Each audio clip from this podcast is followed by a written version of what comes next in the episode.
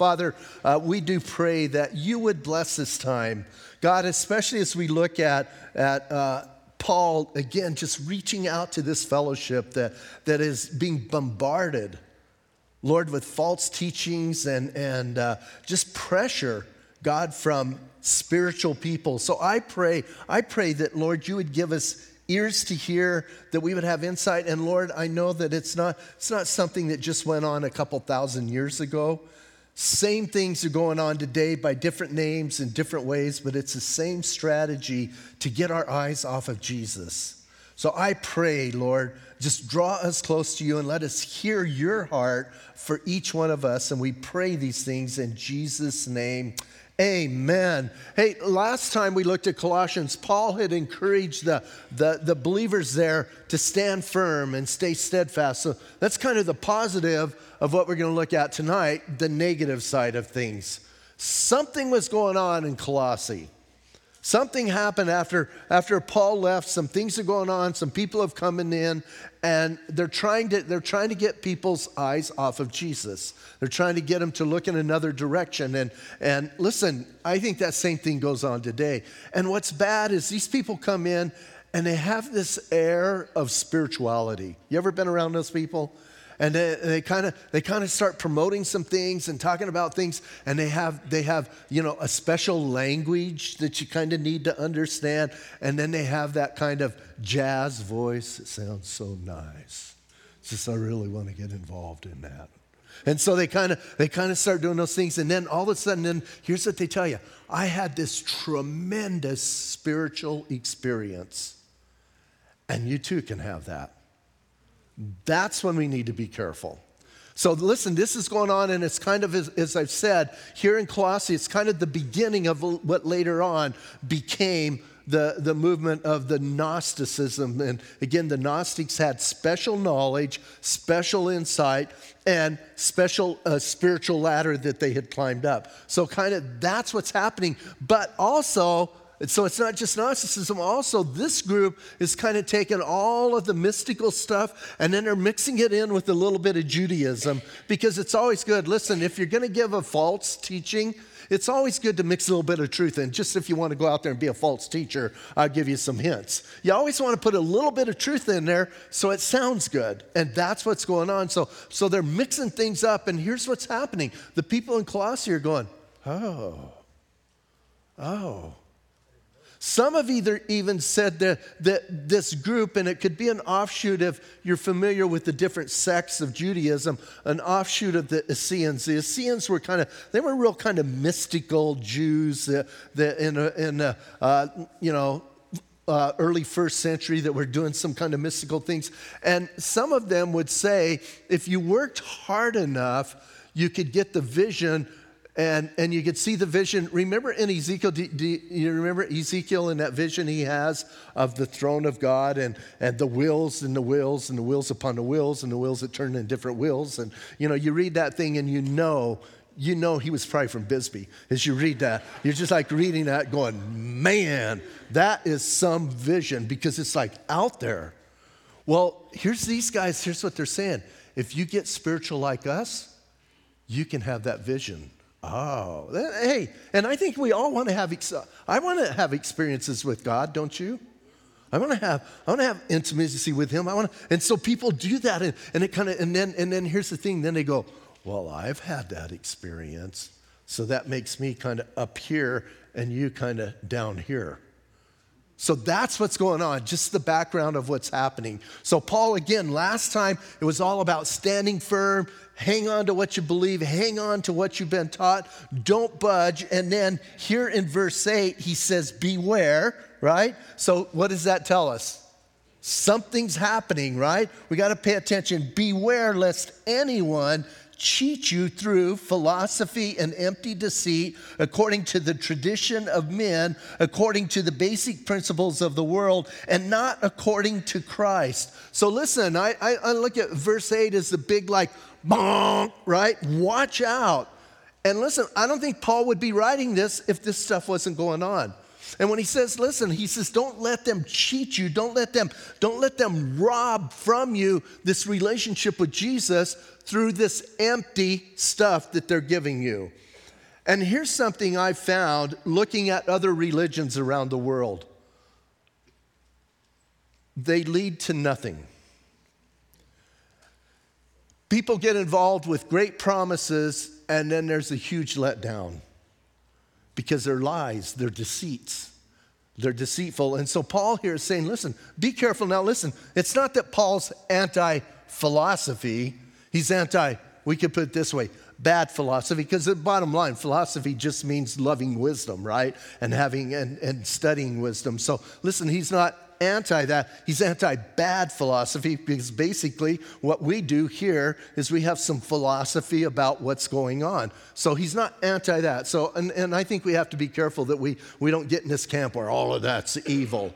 He's talking about the people who were using, and listen to what he says. He says, they're, number one, they're, they're, they're using empty deceit. And number two, it's things according to the world. You know, the New King James says, you know, according to the tradition of men and the basic principles of this world. Now, some people say, well, what he's talking about is astrology and stars when he's saying the basic principles of this world. I don't get that. I think he's talking about worldly things and traditions of men. They're coming in and, and listen, they don't have they don't have truth.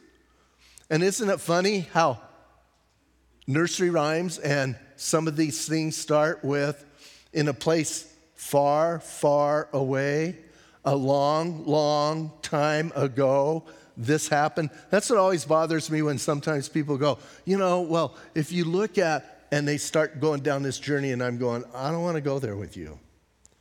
So Paul says, beware, listen, watch out, protect yourself. We need to be people who we're willing to question what anybody teaches us. Listen, it doesn't bother me one bit if you question what I teach you. That's not gonna, listen, it's not gonna take away from me, it's not gonna hurt me. As a matter of fact, I think you should study and make sure I'm okay. Someone said, yeah. Someone probably said, yeah, amen. But listen, that's an okay thing to do. And anybody, listen, anybody, especially who's a Bible teacher who tells you they don't want you doing that, you need to get away from that person. And you need to stay away. So listen, he says, he says, just beware. And we need to now more than ever, right? Hey, they did not have this magical thing back then that we call the internet and social media and all of this stuff. Listen, I think we're more blessed than any other generation with what we have available to us, but it's a double edged sword. It's also extremely dangerous. All of the false teaching and stuff that's out there that can really suck you in, and especially people who are very gifted at talking and telling you, here's what you need, and here's what you, and look what you can have, and look what you can get. So listen, he says, just beware. So you and I, we should, you know, if you're a Bible marker, underline just beware. Just underline that part. We need to be people who we are aware of that. And then here's, here's, here's the kicker. Listen, he says, you know, these who come in and try and cheat you. And then he says, not according to Christ. Now listen, for in him dwells all the fullness of the Godhead bodily, and you are complete in him who is the head of all principality and power. So he says, listen, these guys are teaching against Christ or maybe even adding to Christ. Do you ever have those people that come to you? Is Jesus really enough? Sure, you can believe that, but you got to get, and here's what bothers me you got to get past the cross. There's nothing past the cross. The cross is everything to us. That's what we're going to celebrate tonight. We're going we're going to come to that. So, so here's what he's saying, man. They do that, and then, and then, man, Paul makes, I think, one of the most grand statements talking about the deity of Jesus in all of Scripture. All of the fullness, listen to what he says all of the fullness of God dwells in him bodily. Jesus is incarnate God. He's 100% man and 100% God. He did not lessen his deity when he became man. And I know that's a hard concept. It's hard for us to wrap our minds around. And then it always cracks me up because then you read the theologians who are trying to wrap their minds around something that you can't wrap your mind around. And then they wrap their mind around something that's not true. And you begin to listen, you begin to diminish certain things. You can't take away from the humanity of Jesus because if you take away from his humanity, then he's not able to redeem us and save us. And you can't take away from his deity because if you take away from his deity, he's not able to redeem us and save us. And here's Paul's point Jesus is what you need, not Jesus and, Jesus, period. And we need to understand and listen more than anything, we need to get a hold of that, especially in our generation with all of this stuff going on that people want to draw us to. We need to say, wait a minute, is Jesus enough? Absolutely. He's everything. And so, listen, Paul here is saying in him, and, and I love this, he says, he says, for in him dwells the fullness of the Godhead bodily. Like you can have, uh, someone put it this way I can go get a jar of the Pacific Ocean, and I have the Pacific Ocean in that jar, but I don't have all the fullness of the Pacific Ocean. Are you with me? Because it won't fit in a jar, right? The fullness is, and hey, God dwells in us, but not all the fullness of God because we can't contain that. But Jesus is the fullness of God. And we need to understand that. So listen, man, he puts that, and then here's what I love. He says, listen, all the fullness of the Godhead bodily, and listen to this. This is something to underline. You are complete in him. Jesus completes us, He finishes us. We were created to worship God. That's why we were created. He made us to be worshipers. And if you lived your life anytime without God, here's what you know you're trying to, you're trying to fill that void because you were created to worship Him and you're filling it up with maybe drugs, maybe alcohol, maybe sex, whatever it is, you're filling that because you were created to worship Him. And the way that we become complete as human beings is we are complete in Him. Hallelujah. He fills us up. We're done, man. We're it. And listen, when I read that, I get, I get, like, I get excited just in this section because here's the thing: these guys are being drawn off into something else. It's just going to rip them off. I don't know everybody's experience, but have you gone even after you've known the Lord? Have you kind of gone off on a little little side trail, a little tangent, and started following something else because it sounded so good. Hey, it was about Jesus, but Jesus and. And you start going down that direction and you start following it because you feel like you're missing something. Because, bottom line, your relationship with Him isn't where it should be. But this other thing is, oh, yeah. And here's the thing we're drawn to, whether we like to admit it or not, is this thing called legalism. Because when people give us certain things, oh, now if I follow these things and if I do it this way, then I become spiritual. Instead of by faith accepting what He's done for us. So you start going down that direction, and here's what you realize you're leaving the very thing that completed you. So now you're complete. And then not only are we complete, listen, we're complete in Him. And here's who He is He's the head of all principality and power. Now, Paul's going to develop that because now he's off. I love it, man. Paul makes a statement. He goes, Oh, let's talk about that for a minute. He's the head of all principality and power. I believe Jesus is over everything. I, I'm a little naive, I guess, but I just happen to believe that. I believe he's in control of everything. I believe, listen, even right now, today, with this fantastic world that we're living in, it's a little sarcasm, he's in control. And he is in complete control. And you know what? He's working his plan. I wished he would talk to me a little bit more. Wished he would like call me, hey Pat, what do you think I should do? Because I am so knowledgeable Actually, I'm glad he doesn't call me.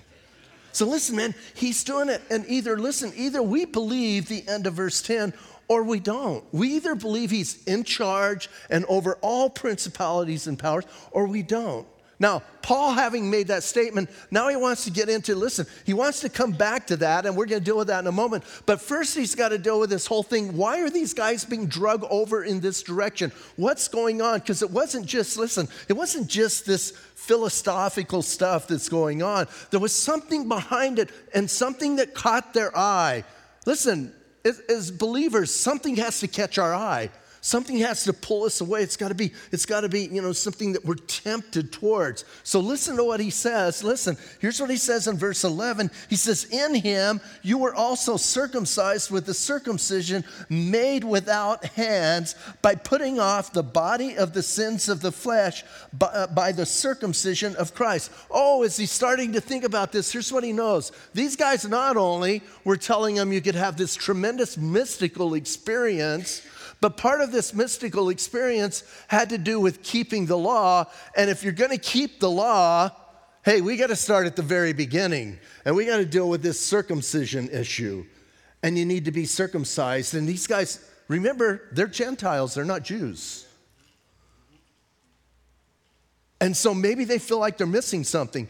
That's sometimes what kind of gives me heartburn sometimes not always, but sometimes with messianic Christianity and messianic Jews, and they'll say things, and they, they kind of make, sometimes some of them can kind of make you feel like, well, you're a second class because I'm first class because I'm Jewish. That's not true. And they kind of, and they, and they contend to do that. Hey, we are all equal at the foot of the cross. My Bible says there's neither Jew nor Greek, slave nor free, male nor female. We're all the same. And so be careful when people do that. But listen, this is part of what's going on. Hey, you guys haven't been circumcised. You know, if you were circumcised, you know what could happen. Now, here's what's kind of just, you know, so, so false about that. Go back and do a study if you want. Do a study on one Number one, when God instituted circumcision, but even greater than that, because that's with Abraham, and Abraham had walked with the Lord a long time before he was circumcised. So that didn't, that didn't make him a believer. And that's the problem. Even in Judaism, the circumcision wasn't making you a believer, it was a sign of what you believed. Big difference, huh? So here's what Paul says. He says, listen, he says, this whole thing about circumcision, he's talking to these guys. He goes, this whole thing about circumcision is not circumcision that, that you're talking about, it's circumcision made without the hands. It's what Jesus does. When you're born again, according to Romans chapter 6, when we're born again, our old man dies and we're made new. And we're a new creation I think J. Vernon McGee said, you're not a, you know, you're not a remade thing, you're new.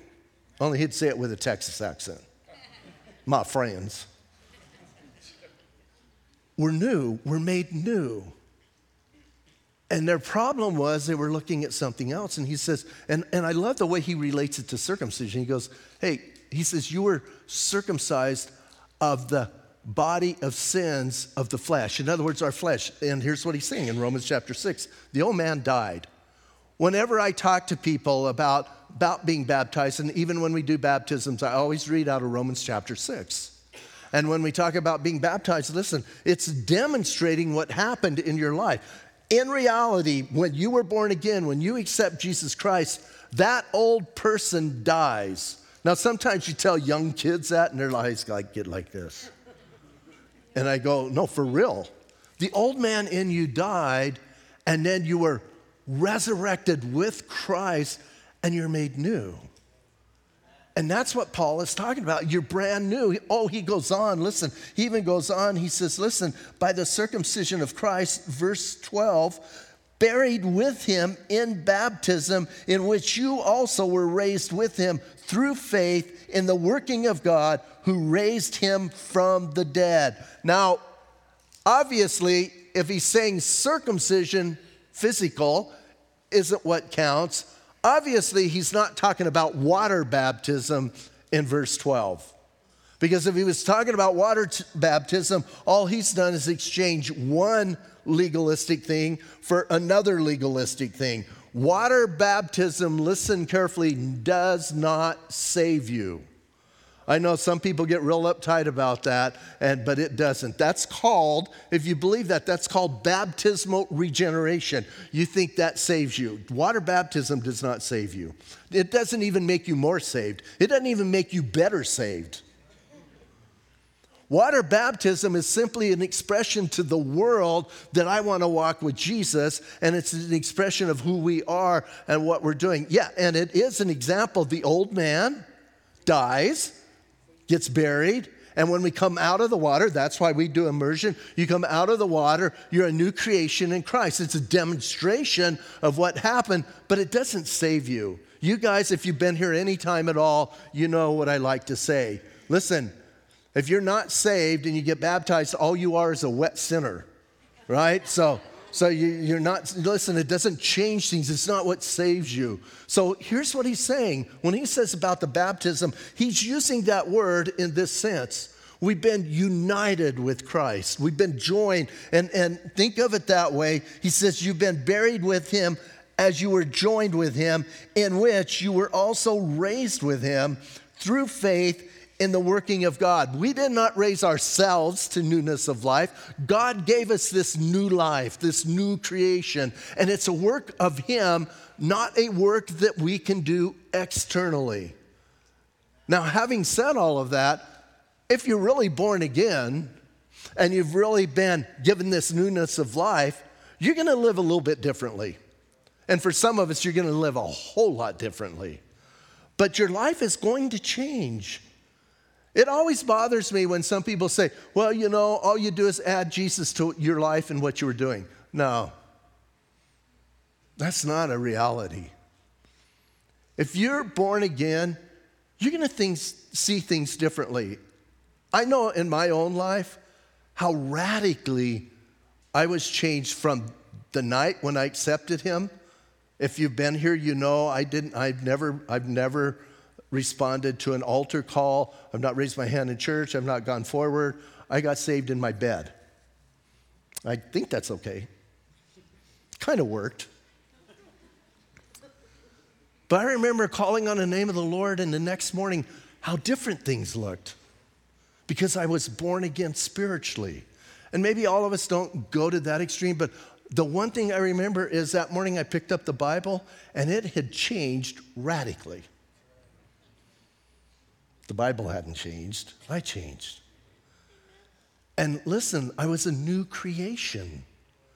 And I'm different, and I started living different. I started changing things in my life because I wanted to live close to God. I wanted to be near Him. And as I grew in an understanding of who He is and an understanding of who I am, more things changed. And now 30 some years later, guess what? Things are still changing in my life. I see things and I go, oh, I need to, I need to deal with that. That's something that I need to look at, something I need to do. I'm not there yet. Maybe some of you are perfect. If you are, would you sign my Bible tonight after the service? but listen, we're growing and changing, but we need to know something. You don't just add Jesus to your life, you let Jesus change your life and this work of God begins to change us. And, and Paul, listen, is telling these guys, get out of this works mode and trying to fit into this mold and trying to reach nirvana by doing such and such, and just get involved with Jesus and let him begin to work in you. And then listen, and he goes a little bit further. He says, verse 13, and you being dead in your trespasses. Now, I know some people don't like that terminology. Before you're born again, you're dead. You're not dead, dead but you're dead. You're dead to spiritual things. You're dead in your trespasses. You're dead in your sin. If you got born again later in life, isn't it amazing how things that you were doing, like before I got saved, I could sin real easy. It's like falling off a log. And then after you get born again, all of a sudden you look at that and you go, why would I do that? Why would that be part of my life? And so here's what he's saying because you're dead. You're dead in trespasses. You're dead in sins. You don't know what's going on. And he says, So he goes, You guys, he says, You being dead in your trespasses and the uncircumcision of your flesh, again, not, not our flesh and blood, but what Jesus taking away that, that old nature, he says, He has made alive together with him, having forgiven all of your trespasses. Oh, there it is. There's the glory of our salvation. If you're really, really going to underline something, underline that. Do you, do you believe that tonight? That He has forgiven all your trespasses. Hallelujah. I remember when I was in my legalist state, uh, and I've shared with you guys, I was the legalist for a while. And, you know, I wasn't, I was pretty sure I was going to heaven, but I wasn't sure about anybody else. Everybody was very suspect. And, you know, even I, I feel bad for my wife. It's a wonder she put up with me. But, you know, I had this whole thing going on and stuff. And I was listening to different legalistic guys. And, and it's funny, I think I've told you guys before, I would listen to these legalists hardcore. And then, and I would get just beat down, just like, oh man, what a, what a horrible individual. As a Christian, I am. And then I would put on Chuck Smith. Amen. And he would just teach the Bible, and I'd go, oh, that feels so good. And then I'd go back to the legalistic guys. and I don't know why I do it, but, but I remember one talking about all of our trespasses are forgiven. I believe that. There was a time where I didn't. And I remember this one guy I listened to, he goes, Seriously? Seriously, you think like when you when God looks at you, you just hold up a cardboard Jesus and you hide behind it and you're okay? And, and I remember thinking, he's right, man. We gotta be people, we gotta be holy people. And none of us can be holy people, right? Some of you are not sure. If you're, again, I have a Bible, you can sign it. So listen, man, and you do that, and I, and, and I remember that guy would just then beat you down, and, and he would make this statement The only way you can have the Holy Spirit living in you is if you're holy, because he's holy. And here's what I knew deep in my heart I wasn't holy. And that's defeating. But what, is, what does the Bible say? He's forgiven all of my trespasses. Not past, not just present, but future. Yes, yes. That's my God. And listen, man, we get trapped in that other thing. And then listen, man, it takes us so. So listen, he's forgiven all of your trespasses, having, I like this, verse 14, having wiped out the handwriting of the requirements that was against us. Woo, yeah. Because you know, every time you sin, there you had some wages building up, right? It's like one person said, You got this whole book of IOUs. And here's what Jesus did with one swipe paid in full. Yes. Wiping out the handwriting. And I think for them, maybe it was a little bit more of a visual for them in their generation, the way their, their, their scrolls were made and stuff, and the ink that they have, like our ink today, and, and not many of us study ink, right? Our ink today has a bit of acid in it, so it burns in and it becomes part of the paper that we write on. They didn't have all of that, so it was easy to take a scroll and go, and it's gone. That's what he's talking about, man. It's just wiped out. It's like a, it's like a whiteboard, right? And you just wipe it off. And he says, That's what happened. Listen, that's what happened for you and I. Everything we owed, everything we did, wiped off. Yes. He says he did it. And how did he do it? Listen, he did it by, he says, all of it was wiped off, which was contrary to us, and he has taken it out of the way, having nailed it to the cross. Oh. I don't know about you guys, but I read this section here and I think, why would I believe anything else? Why would I go any other direction? And if you've been around much, if you've watched much, I've been blessed because I've been up close and personal with other religions. I've been to the most holy place for Hindus and watching Hindus do what they do, trying to get to the place where they're okay. And everyone, I've been, I've been in one of the temples of Buddhism in Thailand and, and seen what they try to do to appease their God. I've watched tribal people do weird things trying to get their God's attention and, and do bizarre things. And here's what I think I watch all of that and I think, man, my God took my punishment and nailed it to the cross. And all I have to do is believe him and trust him. I don't have to climb a mountain and do certain things. I don't have to dip my, my, my whole body in the Ganges River and, and drink some sewer stuff. I don't, have to, I don't have to mess around. I don't have to do any of that stuff because my God, my God took my punishment. Now, I read this, and here's what I think, and, and this is kind of bad. This is true confessions. And maybe you're here tonight and you're not a believer, and I'm going to make you really mad. But you got to be pretty stupid not to go with this. Come on. And I know you're not supposed to use that word. That's why your kids are over there. They would never use that word over there, but we use it in big church. Why would you not believe this? Here's why because we want to have control.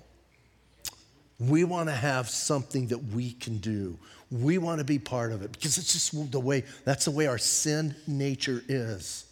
And I want to be able to take some credit. I want to be able to do something. You know, when you come to heaven, you're not going to take any credit. You're not going to come up to Jesus and go, Whoa, look what I did. You're going to come up to Jesus and you're going to go, Thank you. Thank you for my salvation. Thank you for what you did. That's what we're going to do here in a moment, coming to the table. So, listen, man, he says this, he's not quite done. Listen, he's nailed that to the cross. Now, check this out, because this is the part I think we're the weakest on. Listen to verse 15. Having disarmed the principalities and powers, he made a public spectacle of them, triumphing over the, uh, triumph, triumphing over them in it. Jesus, listen to what this says. What did Jesus do? He disarmed the principalities and powers. They have no power over us. And what do we do? We give it back to them. They come and whisper things in our ears and come and drag us in certain ways. Do you know that he who is in you is greater than he who is in the world? Saints, in reality, Satan has no power over us. I'm not saying he's not powerful, I'm saying he has no power over us because Jesus disarmed him. David Wilkerson said it best. He says, When the devil comes and knocks on his door, he turns around and says, Jesus, it's for you. Some of us think we can fight the devil. I, I, I kind of I kind of chuckle at some of the discernment ministries and some of the stuff. You know, you got to fight that devil. Well, last time I checked, he's a defeated person. And here's what he says Jesus took that power away from him. Not only that, Jesus made a public spectacle of them. As he says this, listen, all these people, now for us, it's not something that's that, that, that vivid for us, but for all of them, here's what they're thinking. In, in the Roman world, when they conquered someplace, they would take those people, they would take everything, the rulers, everybody, and they would make a public spectacle and they would have a big parade. The conquering army would go, for, well, first, the generals and stuff would go, whoo, look how great we are. Then the conquering army would go, then all of these they defeated would hobble by and go by, and everybody would sneer at them and make fun of them, and hey, they've conquered them. That's what Paul is talking about here. And yet, most of us, here's what we go, well, you know, I don't know if that's absolutely true. Why not? Why is it not true? It's in the Bible, isn't it? He didn't say, listen carefully, he didn't say, according to the way I read it, he didn't say, hey, he disarmed some of the principalities and some of the powers. Says he disarmed them, period. And we need to be people who believe that. We need to be people who we believe we have given, we've been given power over sin. It no longer has power over us. We have power. And as you begin to believe that, you're going to sin a lot less. But if you still believe that has power over you, you're going to give into it. And Paul here is saying, man, it's just the opposite. And we should be believing it, and we should know that he's done it, and we should know that he has triumphed over evil. My God isn't going to win, he's already won. And I need to walk in that. Again, not, listen, I'm not talking about being weird and getting out there. I'm talking about your personal life and what comes against you in your personal life and the things that we deal with, the things that we have trouble with, we need to understand who we are in Christ. And we need to understand we've already got victory in those areas. And we don't have to give in to that. Oh, Romans chapter 8. Hey, for homework, for homework, read Romans chapter 8 along with this. Because in Romans chapter 8, he ends that whole chapter telling us the victory that we have in Christ.